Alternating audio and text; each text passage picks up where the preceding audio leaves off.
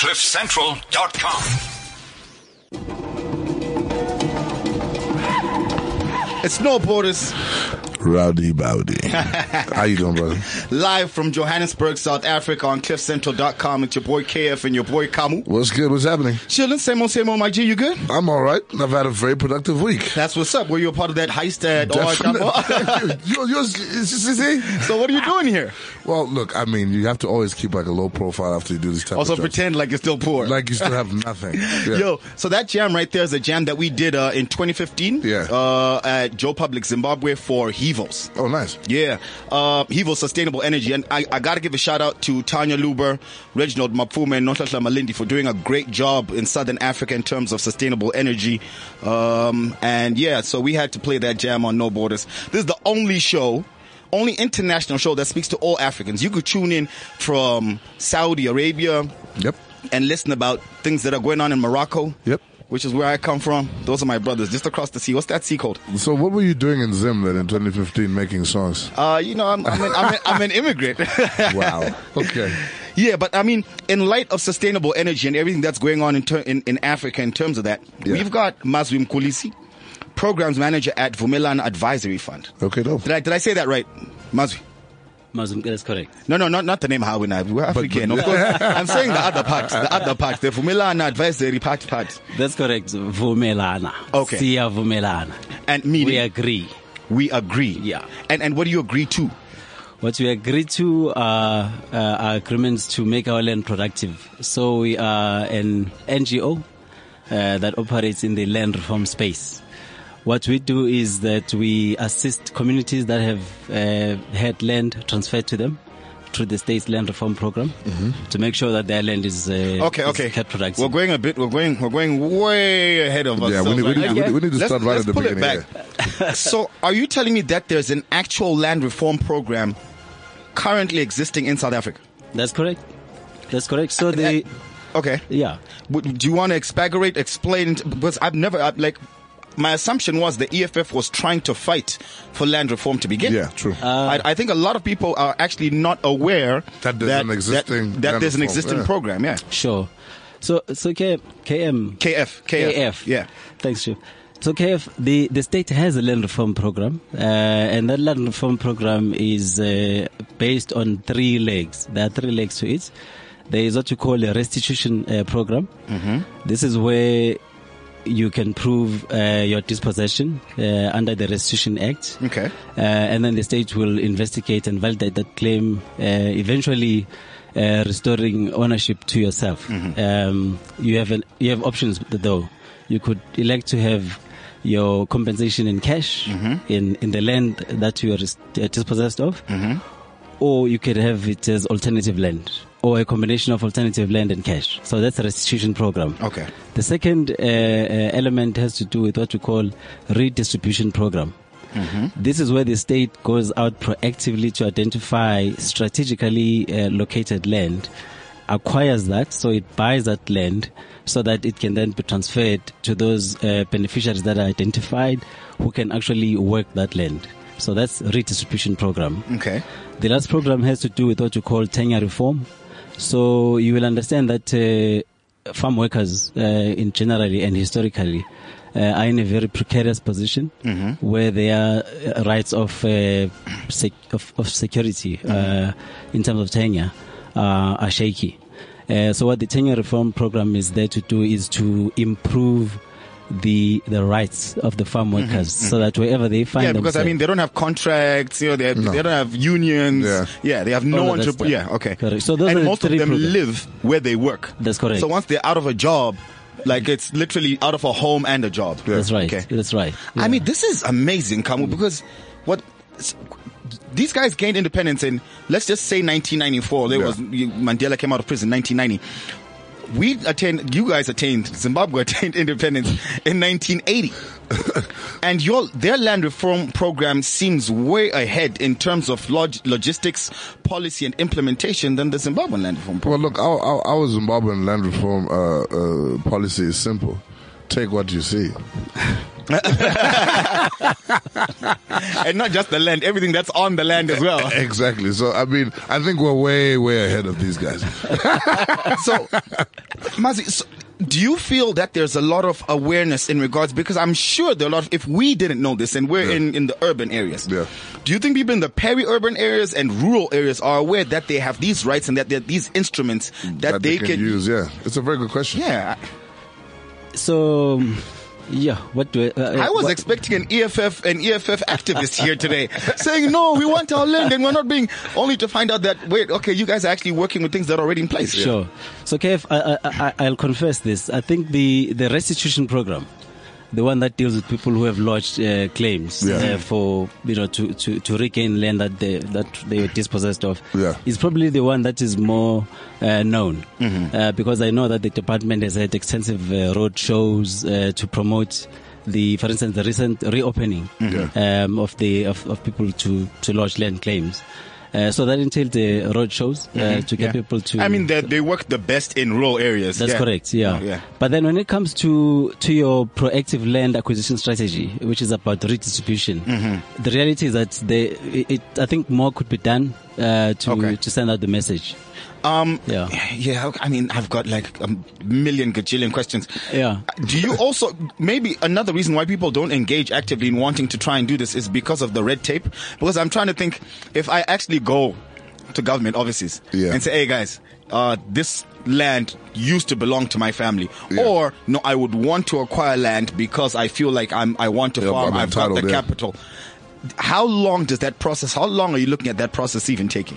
It takes me an hour and a half to get an affidavit signed at the police station. And that's in an urban area. Yeah, in Sandton, not just in an urban area. I mean, so Wow. So KF, I've been uh, working with uh, land reform communities now for about uh, 14 years. wow. And it's not how old are you? million dollar question. Yeah. 42. Um, but Brother's taking care of himself. Yeah, okay, let's back, uh, back back to the subject. So so so our our experience is that uh, it's not unusual for for a, a, a community to have the settlement agreement which restores uh, land back to them Yeah. Mhm. concluded um, uh, you know 14 15 20 years later Wow. it happens um, so we've seen many of those cases Okay. it's very it's very rare and and the reason for that uh, uh, KF uh, is that the the capacity within the Department of Rural Development and Land Reform um, to be able to process uh, these claims. Because you can imagine uh, part of the work that they have to do once you've lodged your claim uh, obviously it's just to make sure that you've you've sub- you've made your submission within the required uh, time. But then the work after that following that to actually go and research your claim um, uh, go into archives uh, that I can actually uh, prove uh, and it- actually put you there that you actually are the Yeah. rightful And then it claimant also for take this. the, whoever's on the land at that point in time will probably then take you to court and contest Well, we don't that claim. now. So you, you have different levels of uh, uh, of say resistance. Uh, at that point, uh, uh, uh, at that point, of, yeah, look, look like at that that point of, of, of research. Um, it's generally more cooperative. Um, because uh, you know, as a current landowner, you also want to have this process being, you know, expeditiously facilitated. So Mm-hmm. Yeah. you'll cooperate with the officials uh, when they come to say, "Can we please map this? Can we please see this and that?" You know. So there's not much resistance at that point. In fact, uh, our constitution empowers you as the current landowner to actually engage with the officials sufficiently to get to a point where you can agree um, you know, terms. Mm-hmm. So, you know, valuation of your land. So how much it would cost uh, for the state to buy that land Okay. for the Okay, for the for the claimants. for the claimants, and Yeah. then either you can get either the um the the cash value, or maybe even be uh, moved to other land, the the redistribution land, okay. if so, you were working well on the farm. So in this case, uh, let's look at restitution. So uh, KF uh, um, uh, traditional authorities saying they were dispossessed um, uh, of this land where I'm now farming, and I've been farming for 15, 20 years. Um, my requirement to the state would be just to say, um, uh, I'm happy uh, to sell you my farm Yeah. at market value. Uh, so I'll bring in my value, my valuer uh, who will value the land and tell you what the price is. You as a state may want to bring in your own Mm-hmm. Exactly, valuer, yeah, yeah. and then we, we, we find middle ground here. So that is that is what our constitutional democracy uh, provides for. So at the end of the day, what I should get as the current landowner is I should be able to arrive at what I feel is a fair and equitable outcome. Okay. Um, and, and that is what essentially our constitutional democracy enshrines. You see, I, I think my only issue is where. So why is the EFF fighting? Oh, wait, that, that, that's the question. What what is what is what is their conundrum here? What, why are they opposing? Why are they saying that there is no land redistribution? Of course, they also talk of nationalization Yes. of state resources. State resources, yeah, But then their first, stuff, yeah, but their first push was land reform. I think, I think in terms of that, the honest truth is that look, I mean, it's a political ploy, and it's, it's the only card that they have, Have. that will definitely gain popular, gain them popularity and certainly get them numbers. I mean, Mm-hmm. the reality of it is that uh, the ANC is very firmly. Like deep rooted in, in at, the, at the echelon, the top echelon Mm-hmm. of South African politics. For the EFF to come in, they have to have a very strong card in order for them to be able to, you know, And one at that pulls the masses, yeah. And definitely, if you start talking about land redistribution and land Anywhere reform, in Africa. anywhere in Africa, people will definitely jump onto the boat. I mean, I think maybe in certain areas when I've when I've heard them, you know, raise their concerns about land reform, they like to look towards the pace at which it's going, the nature in which it's being handled, and uh, they like to look at. A more forceful and more aggressive method of actually Yeah. reacquiring this land, of which in a democratic state it doesn't make a lot of sense because then now you can't have people now just going around But- grabbing land, you know? Kamu, Mazwi, and uh, sort of in slight opposition to Kamu's point. Yeah. It, do you not think that the government policies that are currently active are not just a way of appeasing? They are, Is it just not on paper?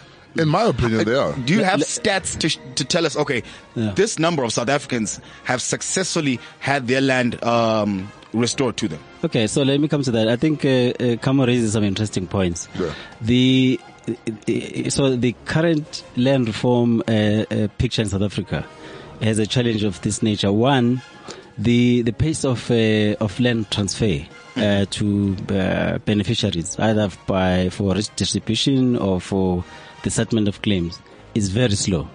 Admittedly slow. I mean. Uh, and so we're saying uh, uh, we acknowledge it. It's based on the department's constraints in terms of uh, finance, in terms of capacity Yeah. uh, to be able to push this. So this is very frustrating because, as I was saying earlier on, it means that uh, as a dispossessed person, I'm still sitting uh, at this stage, 21, 22 years later, and my claim has still not been finalized. So Yeah. that's very frustrating. But that what you're finding in our experience that that's just one part of the problem.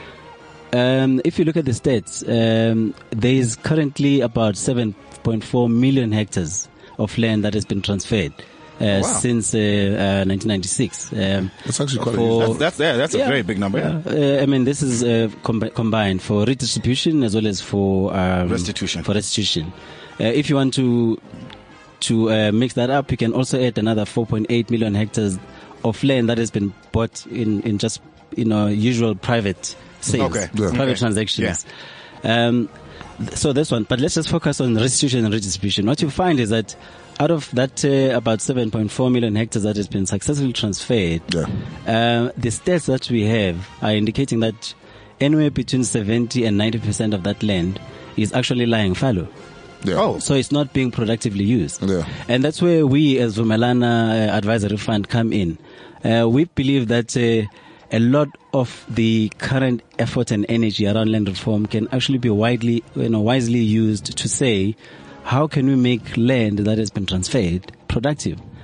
so that uh, people we don't just tick boxes uh, that we have so many hectares that have been transferred, but then at the, at the, on the other end you've lost jobs uh, that were existing on enterprise that used to be there. Revenue, Revenue is gone. state revenue, you know? exactly. Yeah. Exactly. Taxes, yeah. Exactly. You So, know- so, so, so, uh, and just to round up, so it's it it is um, expected Mm-hmm. that politicians will find an issue or another uh, that they will cling on to drive their And agenda. used to drive their agenda. Exactly. yeah. And so that's what you're finding, I think, uh, in, in the main, uh, Mm-hmm. in terms of the current uh, noise around uh, expropriation without compensation, those kind of issues. he brings up a good point and as Africans, especially millennials, uh, and stuff, you know, no, we talk about wanting land and saying we want our land back and so forth and so on. How many? I mean, if you were to do like a a, a census, Yeah. and find and try and find out how many um, Africans at this point, Black Africans, uh, formerly disadvantaged, would actually want to start farming. Yeah. I'm telling you, the numbers will be definitely low. They'll definitely be low. Yeah. And once you give them the option of saying either we give you land or we give you cash, they're going to take cash. Yeah, of course, definitely. And with the South African situation, it's even worse because you guys, most of your, you, they don't even have like a major colonial period. It was apartheid. Yeah. So it's not as if you have a foreign government to say, no, you need to pay. For example, in Zimbabwe, it was Yeah, the the British, British government, government, yeah. that was supposed to reimburse. Uh, the Zimbabwean government for whatever land was taken back, willing buyer, willing seller. Right. But in South Africa, you're saying your money as the taxpayer is what we're going to use to pay you for the land that you want back. Yeah. So it's actually very counterproductive because you're saying, and especially if the people don't utilize the land at the end of the day. No, of which they won't. I mean, if you really think about it, I mean, there being land reform uh, in South Africa and or the opportunity for land reform is kind of futile because if you look consistently throughout the country, people generally in South Africa are not hardworking. And I'm, I mean, I'm just saying that honestly. They're not hardworking. They assume a nine to five is hard work. You understand what I'm saying? Oh, I just came from work. Mm-hmm. Yeah, yeah. That's not hard work. Yeah. You know, that's that's just a, a job. Yeah. One. You know, I'm, I'm sorry, I'm, I'm digressing, but yeah, Mm-hmm. I mean, realistically, I don't see the point of land reform being the one thing that young people can actually look forward to happening because they're not going to make use of the land, and even if they do Mm-hmm. take the land, they they actually don't have anything other than even farming. Apart from farming, they don't have anything else they could think of doing with the land Yeah. except owning it. Yeah. they want to own to sell. So I Or think- own just to own. yeah, Title deeds. But I, I, go honestly- I- go I- get a loan on the title deed. Exactly. I honestly believe they actually would rather have the land. But I mean, this is for money. But Kamu, this is this, and you know what? In, in as much, you're very right in Yeah. terms of you know wanting to work and what hard work is. Most of us were raised in uh, metropolitans. Unfortunately, we were raised Yeah. in you know the, the suburbs, you know the cities. 100%, Whether yeah. it was my location or or the ghetto or the slums or the you know the higher end Yeah. suburbs, the northern suburbs, but we're all raised in this community. the community, The thing about if you look at most white farmers Yeah. across the region. These are people who grew up on farms, raised their children on farms. Their children went to farming schools, Yeah. right? Loma Gandhi College and so forth and so on, right? Yeah. And then so they grew up in a farming environment where, at the end of the day, that's what they know. Exactly. Most of them want to actually farm at the end of the day, and I think there needs to be a lot of, you see, which is why the policy in terms of in terms of land reform shouldn't shouldn't start with actually giving back the land or even taking land. Yeah. It should start with education. So open up agricultural schools. So the foreman at uh, Jacques farm, Yeah. Mhm. his black foreman, his child Yeah. must now be enrolled into an agricultural school. Immediately, yes. Because he's growing up on a farm, Yeah. right? Goes to an agricultural school, goes to an agricultural university, comes back, and if you're taking any land for redistribution, it is now taken within that area to say, start there. Or he even becomes a mentoree or like the Jacques Yes. becomes a mentor to him, teaches him because there's no other way. These people have had years and years of farming experience from the minute that they got Yeah, here. it's all practical, yeah. inherent. Yeah. with- across Africa, it's inherent within the white community that they grew up on farms. They even look like farmers when they come out the womb. Ex- yeah. I mean, they come from wherever they're coming from, Yeah. and they're in Sandton City They come in out, their farm shoes, They come out with or with no shoes at all. Falscoons and socks and shorts. so I mean, it's it, across Africa. It, it, the issue of land just redistribution is is not just uh, a simple matter of policy and and, and you know, okay, guys, let's get the government to do this and that. It's more about it actually being inherent. 100%. It's a way of life. So KF, you, you you're making some good points there, and um, so what what we say as as Vumelana, what we understand is when people were were were disconnected from the land, mm-hmm. they lost more than just the land. Oh, yeah. They lost, Yes, you know, yes. the whole architecture, Yes. the whole relationship to land, mm. the whole networks, mm-hmm. the whole linkages to markets and so forth. yes. So what we provide is uh, a, a set of advisory services to say, okay, the state has tr- has transferred uh, this farm to you, Mm-hmm. uh, and uh, in most cases, as in most cases, uh, you may have the farm but not have the the capital to operate the Mm-hmm. Farm, to invest on the farm, so that you can expand.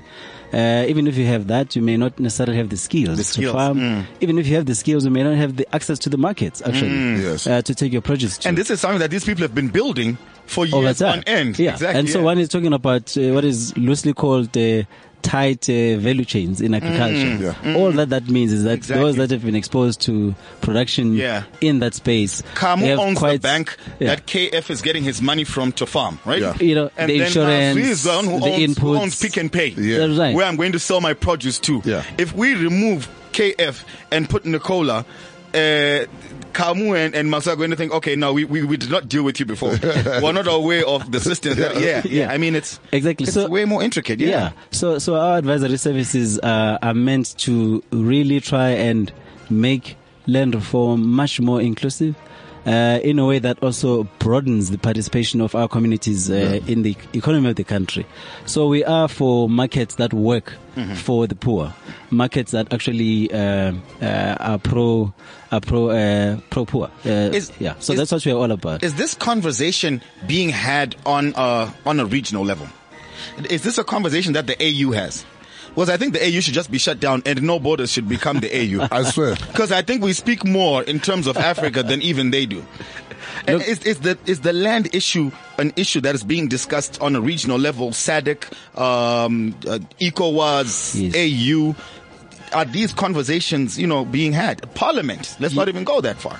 What South African Parliament? Yeah. Oh, definitely. I mean, um, the, the, the, Actively being engaged, or they just go and get water, and then one person raises there, says They, something. they, they just use they just we- use it as, a- as a method to insult each other, really. Because I've never actually heard them have a a, a an extensive discussion based on land reform that actually comes out with positive and Must be the, the, forward-thinking solutions. the- you know? Exactly. The conversation we're having right now Yeah. has. I'm, I'm not saying that we are policymakers, but has touched on all the, The main critical areas. areas. Yeah. So, so, so, so, so part of, of, of our effort to Hmm. actually uh, take this debate to the country uh, uh, wide across is uh, through what we have formulated uh, over a two-year period Okay. uh, in what is called uh, land, land reform scenarios.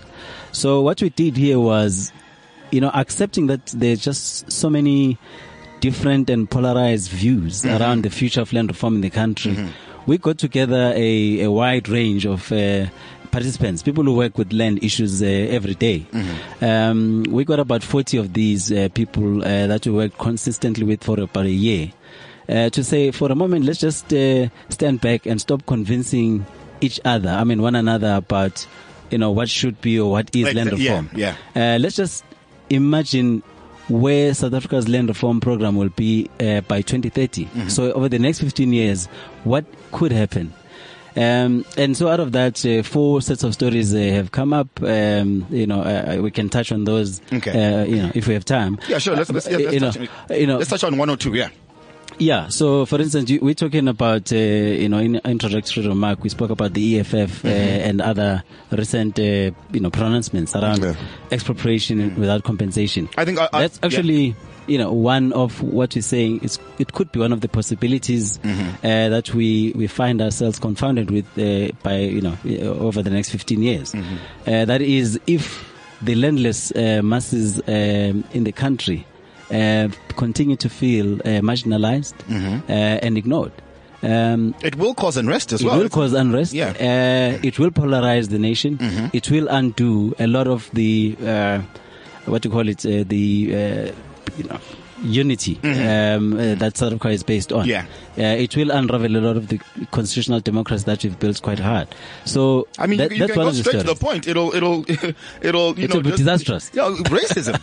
I mean, Exactly. it's, that's that's where it Exactly. starts. Inequality is, especially in South Africa, is based on racism. Yeah. The black people are, are, are angry because white people still make five times more according to the latest Yeah, uh, budget. Yeah. Right, right. So, so that's one uh, Yeah. scenario. The uh, the other scenario speaks of uh, what could happen if um, your traditional uh, leaders uh, go into collusion with those that are in power Mm. in what you can f- uh, call a a, a a a land for vote swap, um, Ah, where oh. you have a dominant party feeling like you know they're, they're losing power, and in order to you know to, To- to, to maintain that to maintain, you know, they strike this kind of partnership uh, with traditional leaders, so that you then have the the politically A connected lot and of the elite. in-depth thought has been put into Yeah, this. I'm course, really yeah. impressed. No, I'm there really is. impressed. There is. A- And so, uh, and so that, that, that could happen. And so what you'd find there is that you have what you call connection and capture. Uh, so that those that are connected, uh, you know, essentially Yeah, I saw capture. that. I saw that in the book. Yeah. did you see that? You- uh, come on. did, Yeah. did, did, did you put this together? That's right. Yeah, we did that. Um, as Melana. Wow. This is We a convened lot of this research. and uh, with a, It is. Yeah, with some participation from, uh, like I was saying, a whole range of uh, participants, academia, Uh-huh. uh, Have- commercial Oh yeah. fa- farmers, I'm actually communities, thinking of the cost of the traditional illustrations leaders. because this is quite expensive. yeah. Yeah.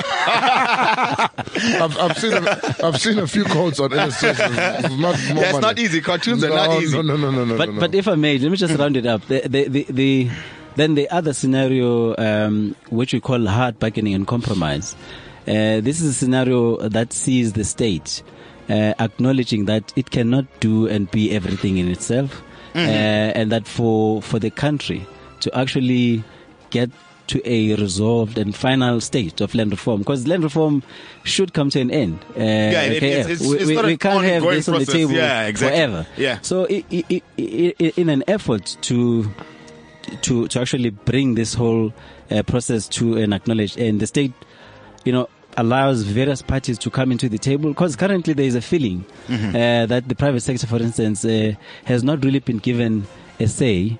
Uh, In term- in or regards to contribute uh, to land reform. Okay. Just to give you an example, we we deal with a whole lot of examples in Northwest, in Eastern Cape, in Mm-hmm. Limpopo, where you have your your retailers uh, going into partnership with smallholder farmers for supplies.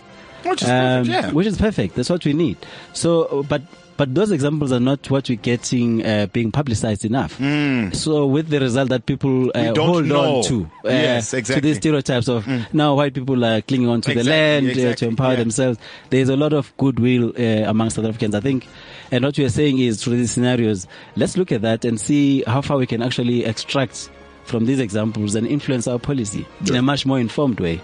Um, yeah, so so so so that's what you have there as just a high level, This some is highlights on the intriguing. scenarios. It is yeah. very This is intriguing. highly intriguing. I mean, I mean the, yeah. The, the reason, you see, this is something that, for instance, like people like us can take a page out of this and actually take it home and and, and, and, and utilize some of the things. Mm-hmm. I think the whole of Africa can gain can gain something from this. the problem with Was there was there a case study? Do you guys do case studies in in other African countries to come up with your uh, conclusions? So interestingly, we just did uh, some uh, unrelated research, uh, KF, that actually led us to accept that look, if you are looking uh, internationally uh, to find um, any case studies that Yeah. can act as reference point for South Africa, Yeah. Mhm. you're not going to find them. no.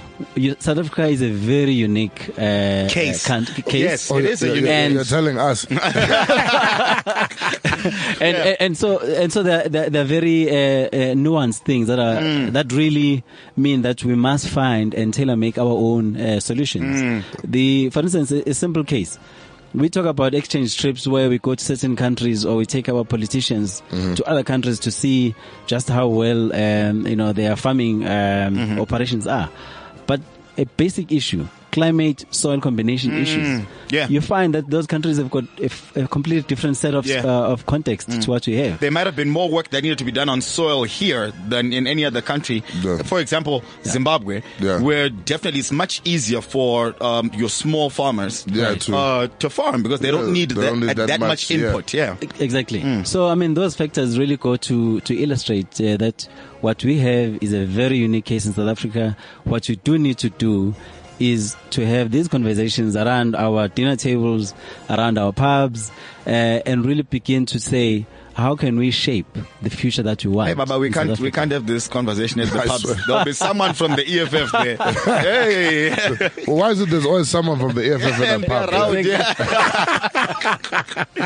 no, Mazwi, I mean this. I mean this is an, uh, that was an amazing conversation. I think I haven't been this enlightened in a while, and it's Yeah, kind of hard it's- to it's- enlighten it's, me. One, it's, one, it's one of the most meaningful that we've had in the last yeah, couple of weeks. Yeah, No, this glad, is man. this is amazing. Um, Respect. how do people get a hold of uh, Vumelana? yeah. Yeah, Social media, emails, contact numbers. Correct. So um, uh, we can you can get us on uh, uh, www.vumelana.org.za. Mm-hmm. Um, and then as for the scenarios, uh, the that the stories that you've just shared. And your other publications, yeah, pamphlets, Yeah, yeah. yeah, I've got some uh, publication here. You, you can check uh, the website. Uh, it's uh, it's landreformfutures uh, dot org. Landreformfutures.org. Yeah. And then uh, you can reach us uh, on 011 612 uh, 2000. That's where you can find us. Thank you very much, Mazwi. That was that was that was amazing. It's been a pleasure, Come, Yeah. no borders. Oh, definitely. I mean, look, the fantastic part about this conversation is that at least now I know when I go and get my land, I, I know exactly who to call. Our our land is in arable. Uh, How? Huh? In Oh, Morocco. in Morocco. Oh, Yeah. sorry. I- All we do is yeah, we've got oil. We totally forgot. We've got another interesting guest coming after this short break. No borders, cliffcentral.com. Check it out. Rock, rock, rock, rock, rock. Family tree up in this motherfucker. Lohle mo leading ntwana nyana tsa rona re magwara, gwara, gwara, gwara. Borders right here on CliffCentral.com, the number one online radio in the world. In the world, definitely. Yes. You already know. Well, at least in Africa, you know that. No, in the world. At least in no, the world. No, uh, is actually at South by Southwest. Gareth is always everywhere that we are not. Hey, uh, He even had the, even had the, the, the, the, the, the, I don't know what to even call it, the audacity to post the fly on his Twitter like, look at the dates, I'm not going to be around. So don't call me, I'll call you. So yeah. Well, well, we hope you're having fun, Gareth, and hope you're listening to the show. Yeah, I hope you're there. listening. Yeah, we're still And- holding it yeah. down. And I really hope you're pitching our show, you know, to. yeah. Tell- to- there are a lot of Africans Americans. there. Yeah, there are a lot of A lot of Africans Africans. there. Besides the African Americans, there There's, there's actually real Africans, Africans there. and there's the one show that caters to everybody on the continent. I mean, 100%. you can tune in any time uh, on a Friday between 1 to 2 1 p.m. and hear us playing some random song from your country. And I've been telling people, like, tweet us, like, you know, if you want to be on the show, Let if you're know. in Uganda and you're listening right now, tweet us, holler at us. You know, we can Skype you in, Yeah. talk about issues that are going on wherever you are, the Gambia, Morocco. What shout out to y'all, uh, Ghana. I would, I would, I would love to speak to Arsene Wenger. Okay, why he's not from Africa? No, but this is the thing. I mean, it's a global show. We have no borders. So I would just like to ask Arsene Wenger, how do you feel as a mature, mature manager, uh, prof- a guaranteed professional, to lead 11 men to be beaten 10-2 by another bunch of 11 men? And then the next night, another man, almost 30 years your junior, brings people basically from the dead. Six one to six five. No, five one to six five, right? So this is a I know. plea from my Nigerian friends, my Zimbabwean friends, in fact, from all my Arsenal fans and friends across the world. Mr. Wenger, you need to go. I don't know how we just changed this topic to football. it Were you? Did you have this planned? Like, No, you're like, be- I'm going to plug it. No, it became- I have to say it. It, it became global. I thought, oh well, if there's no, one but, person I but want I to mean, talk what's, to, what's the? I mean, football. You football is Oh, the, big, it's oh. the biggest talk on on the continent. This I wanted to plug though, Mm-hmm. and yeah, congratulations to to Barcelona, obviously, for managing to utilize the fraudulent services of UEFA, because in my own understanding and my knowledge of football, which is quite vast, that has and will never happen. I happen need to again. change the blurb and add and Kamu ranted about Yeah, football. I had to rant. I mean, I couldn't believe it. Like that is like it's clear that match fixing clear. the ref, the ref has disappeared since the game. We They can't, find, they can't find him. He went with the guys at the order eleven. He's, he's, he's probably teaching Wenger how to do what he did. but anyway, Oh, it's great. We're back on. We've only got about 20 minutes left in the show. uh, I think that's more than enough. Yeah, We're going to talk to enough, Nicola. yeah. Did I pronounce it right this time? Yes, you did. Okay, We're, we have we're getting, we're getting better at this. We're getting better at this. Who's the managing founder of Pledge Africa? okay. Pledger. Pledge Your Africa. You Yeah. see, I'm doing everything wrong. I, today. I, I, it's, it's, it's not your fault. It's just that type fault. of Friday, yeah. yeah, man. Emails, man. Emails. Tell me about Anyway, it. Nicola, so tell us a bit about Pledge Africa. Okay, well, um, as the name suggests, uh, we position ourselves as a Pan African organization. Um, it originally started as a mobile app idea to mobilize and link uh, volunteers with volunteer experiences with NGOs. Excellent. And um, it's it's really just grown from strength to strength. So we are based in uh, South Africa for the time being, but we have got a presence um, all around the country and just beyond the borders in uh, Botswana and I think one or two organizations in Zim at last count. Yeah, Zim Zim has like an entire street of NGOs. A neighborhood. Oh, No, oh, but you yeah, know I what? We do too. We've got so many NGOs in South Africa doing amazing work. I mean, even just look at the the uh, uh, Vumelana. Yeah. hope Vumelana, yeah, it, yeah. Who who's doing the most wonderful work awesome. on That's on land absolutely reform that's so yeah. needed. You know, and and there are guys like this all over the country. Uh, Mm-hmm. I think uh, how many is it? Like two hundred thousand NGOs in South Africa r- registered. Registered. There are unregistered ones as well. Ours is coming. yeah.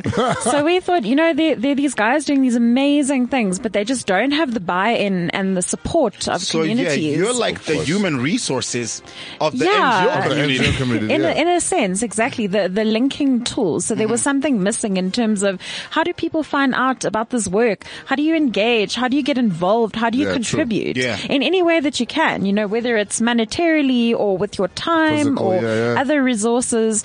So this is the the the foundation of Pledger, essentially. You know, I, and and true to word, so many you have so many foreigners coming to Africa, whether it's Kenya, Angola, South Africa, Mm-hmm. Zim, wanting to volunteer in our countries, and I'm like, okay, and and you know, there's always that thing that comes with foreigners. You know, what I mean, I, No, yeah, don't, don't go there. No, there's always that Don't- thing don't- don't where go they're there. like, I don't speak your language. Uh, sorry, do you mind?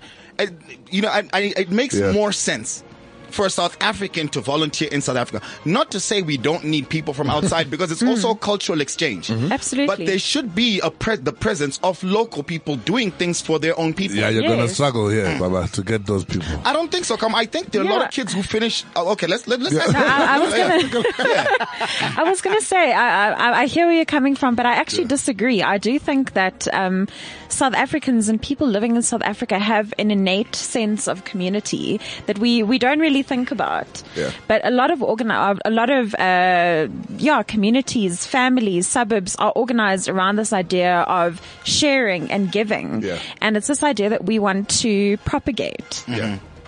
Look, I mean, forgive me, Nicole. I mean, like, I'm just suffering No. from a bad, a bad xenophobia hangover. so, so a lot of things South African right now don't, don't really appeal to me that much. Yeah. I've been But looking don't forget, at it's also property- pledge you're African. That's what I love about Yeah. it because it's not restricted to, and especially as a mobile app, it can't be restricted. Of course, over time Of you course, can't yeah. restrict it Yeah. to just South Africa. Mm. I do think.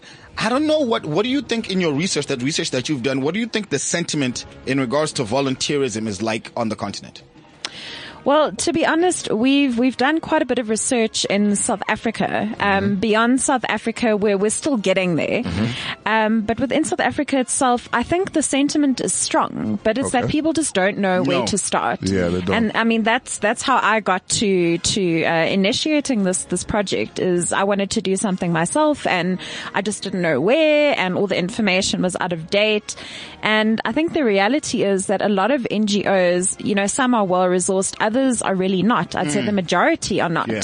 and they don't have the means to, you know, have advertising budgets Exactly, or yeah. marketing Mm. Marketing budgets yeah. and um, uh, social media campaigns or whatever. So in a sense, we're trying to fill that gap and provide a service that is really accessible, um, cheap, Hmm. you know, just to, to make it easier for these guys to say, Hey, you know, look at us. This is what we're doing. Come, come I and help. Get on be- board. get involved, and, yeah. and I remember you spoke about they had the app uses geolocation so which makes it perfect so I mean it's not like I'm coming from Joburg and going to Eshowe No. I mean we'll just find someone there Yeah. We'll No. just cross the street and and volunteer within their own community Absolutely. Of and the course, idea is ease. Not everyone has um, access to private transport. A lot Mm. of people are operating on public transport. With Pledger, you don't need to have a car to volunteer. You can find something, you know, literally within 100 meters of where you're staying. Mm-hmm. Wow, that's amazing. that is amazing I actually want to download the app after, obviously after the interview and actually check it out because I've always wanted to get involved in, in something that has to do with, Some- yeah, with- And a lot of that has humanitarian do. value. Yeah. Like, I actually do nothing for my community. Like, like, like, I actually cause more like- trouble in my community. I like the community. way you said it. You're like, I do- that- that nothing came out of your I gut. do nothing for them. Like, I honestly look at them daily and say, I'm not here to help you. Sorry. But if someone comes and asks me for some help, I will help. So I think it's very dope that this is more like a platform for people who, who are like me, Mm. who don't mind being asked for help, but are not literally going to go out there and say, Say, ah, hey, yeah. I tried that at Checkers the other day. It didn't work out. they thought I was looking for a job. I was trying to actually help them. But anyway. uh, Nicola what's going on tomorrow Is It's it- no, actually on Sunday Sunday. Sunday yeah It's on Sunday, uh, which is the 12th of March. We're having our Gauteng launch. Oh, nice. So though we've been in operation now for a little while, we've been building up to this point, we've decided now we need to officially enter the community. Um, so we're having a launch event in Jeppestown, Mm-hmm. which is a, a really interesting space at the moment at the uh, Biala building. Okay. Um, on the rooftop. So that's uh, 28 Madison Street in Jeppestown. From 12 o'clock until about 2, 3 o'clock in the afternoon. So it's not a long event, Mm-hmm. but it's just a, a, a taster, if you will, of, Mm-hmm. of what people can expect from Pledger. And what we're doing is we're asking the community to bring clothes, clothes that they're no longer using. And I don't mean your old underwear with holes in it. Mm-hmm. Yeah, yeah, I mean clothes that are still functional. Like, yeah. That, that goes out to you, aka. So um, people are then bringing those clothes. Um, we are laying them out. We're inviting the Town community in, as well as an organization that we've partnered with for this event called Second Chances. Okay. And they work with a lot of homeless and vulnerable people. And they've got this amazing project at the moment where they take donated clothing and they capacitate young or not even young, uh, anyone really who's willing to be an entrepreneur and use this clothing as a way to create their own means of income. Oh, wow. Wow. So it's not just a handover, there you go, you Exactly, know, yeah. finish and claw. It's a, it's an actual long-term vision in terms of how can we uplift these people? How Yeah. can we empower them to uh, create their own means? So that's what's happening on Sunday. Sunday. We're on the rooftop. Um, we've got a keynote speaker coming. Um, some of you might be Miss familiar Earth? with her. It's, uh, yeah, Miss Earth, Catherine Constantinides, who, uh, is a philanthropist in her own right, a humanitarian who's worked all over Africa. So she's really well positioned to give us, uh, an African context, what we, what we can expect, some of the trends of philanthropy, um, you know, currently going on. And, um, we're looking forward to having her there. I mean, there's so much amazing stuff that's happening on the continent. There is. And no one knows about it. What would people No. do without us? I swear, I don't actually know what people. What would do people do without no borders? I swear, they'll actually just be sitting there, still tickling their toes. I, and and you know what? I'm I'm on the internet 24 seven. I had never heard of Pledger. I'd never heard of Vumelana. Yeah. And and I'm I'm literally on it. I'm looking for people to. Okay, I used to look for people to interview. Yeah. Nowadays the emails come in. yeah. Like oh, what's up? Yeah. Yeah. Uh, but I mean, these are things. It's it's very surprising that there's so many amazing people. Nicola, like the things that you guys are doing are amazing. They are amazing. and Thank we don't know about it. I wanted to ask a question in terms of you know I- I've I have a background in civic society and you know with NGOs and the the issue is there's a lot of red tape within NGOs because um, if you're foreign funded, it's always a better look to have if it's USAID that's funding. It's always a better look to have an American coming in as an intern or a volunteer as opposed to getting the boy from Soweto. yeah. Um, have you approached NGOs directly, and what has been their response? Uh, do you mean approach them in terms of come and use our, our application? yes. Yes, no, we have. We have had to go that route, um, in part because the, the lines of communication are just not open between members of the, the general population and members Mm. Of uh, civil society. So yes, we've approached them, um, you know, and it's, it's, it's not easy. It's really not Yeah. easy. You know, when you approach someone and you say, Hey, you know, you use our service, they're like, what's the catch? What do you want? Yeah, exactly. Exactly. Yeah. Yeah.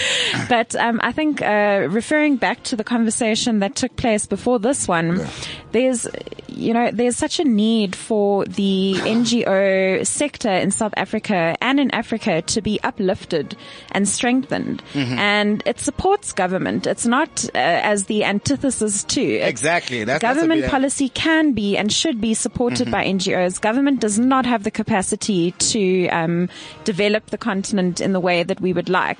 So it's so important to make sure that there is a, a bustling and, and vibrant NGO society that is able to engage and to just put the word out there for Yeah. of what they're doing. Yeah, because there are some NGOs that have the capacity to get the word out, but they choose to send the word out to specific people who they are sort of, you know, Oh, yeah. looking at, at tapping into. Oh, yeah. And you have no idea where you're going to get your next great person from. Or, you know, 100%. it's, it's, it's ridiculous. I think there's a lot of red tape, there's a lot of bureaucracy. There's a lot, you know, in terms of like just not awarding, you know, opportunities to a lot of people. And I think that's the best thing about Pledge. I mean, I'm really impressed, highly impressed. I'm Thank totally you. impressed as well. I mean, Yeah. like, uh, like I, like I did mention earlier, it is so difficult for the community at large with so much that's happening in the world right now for people to be able to actually get connected and know how they can actually lend a hand. Yeah. So I think you guys are doing a sterling job. yeah. Thank you. And especially Amazing. for children. Yes, I for, think our- it for our kids. yeah. These, hmm. these, these Exactly. kids. Yeah. I mean, We're family friendly. Yeah, I mean, we are. you're 15 years old. You're on holiday. It's you know t- during hmm. t- half break. What's it called? Term break and stuff. You do something. Not my As son. opposed to just playing Xbox. Not my son. He's not having none of that. Well, get him to use Pledger.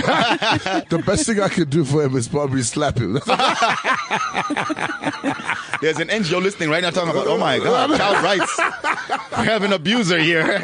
Send someone to Cliff Central right now. But I so Our address is 18 Vessel Road, I so, Rivonia. I so totally believe in what you just said because like it's the children that we need to actually get involved Mm. um, with this because the society where it's at already is a problem. Yeah. So I mean, you know, trying to teach an old dog new tricks is going to be pretty difficult. Mm. But if we can get the kids involved, it's, it's going to make a lot of mm. sense. Which is why, you know, I, I had that question for Nicola, like the mentality, the sentiment mm. of volunteerism Yeah. on the continent. Is it something that, you know, Yeah. it, I even, I mean, I volunteered a lot, but it's not something that I actively think of. Yeah. I probably volunteered mm. because I was in a space That allows you to. that, yeah. and I was like, Yeah. okay. And then someone walks in the house and they said, oh, KF, we're doing this. I'm like, or, oh, or, okay, cool. or, or really good looking woman that was coordinating the whole That project. would definitely which, happen. Which is the one That thing. would be a guarantee. Any, anything, listen guys, anything out there that has beautiful women involved like Nicola here, I'm going to I'm be going to part be of. on Sunday So- handing out flyers see- and pamphlets. You see how much how, Hi, how, how we're so supportive of we're so supportive of your initiative. I hope it's for other reasons as well.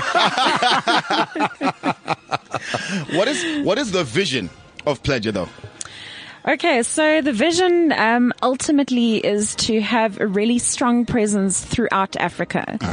Um, what's really interesting is when we were getting started and doing our research as to what else was out there, what kind of infrastructure was needed to make this happen, we um, got some some trustworthy statistics that.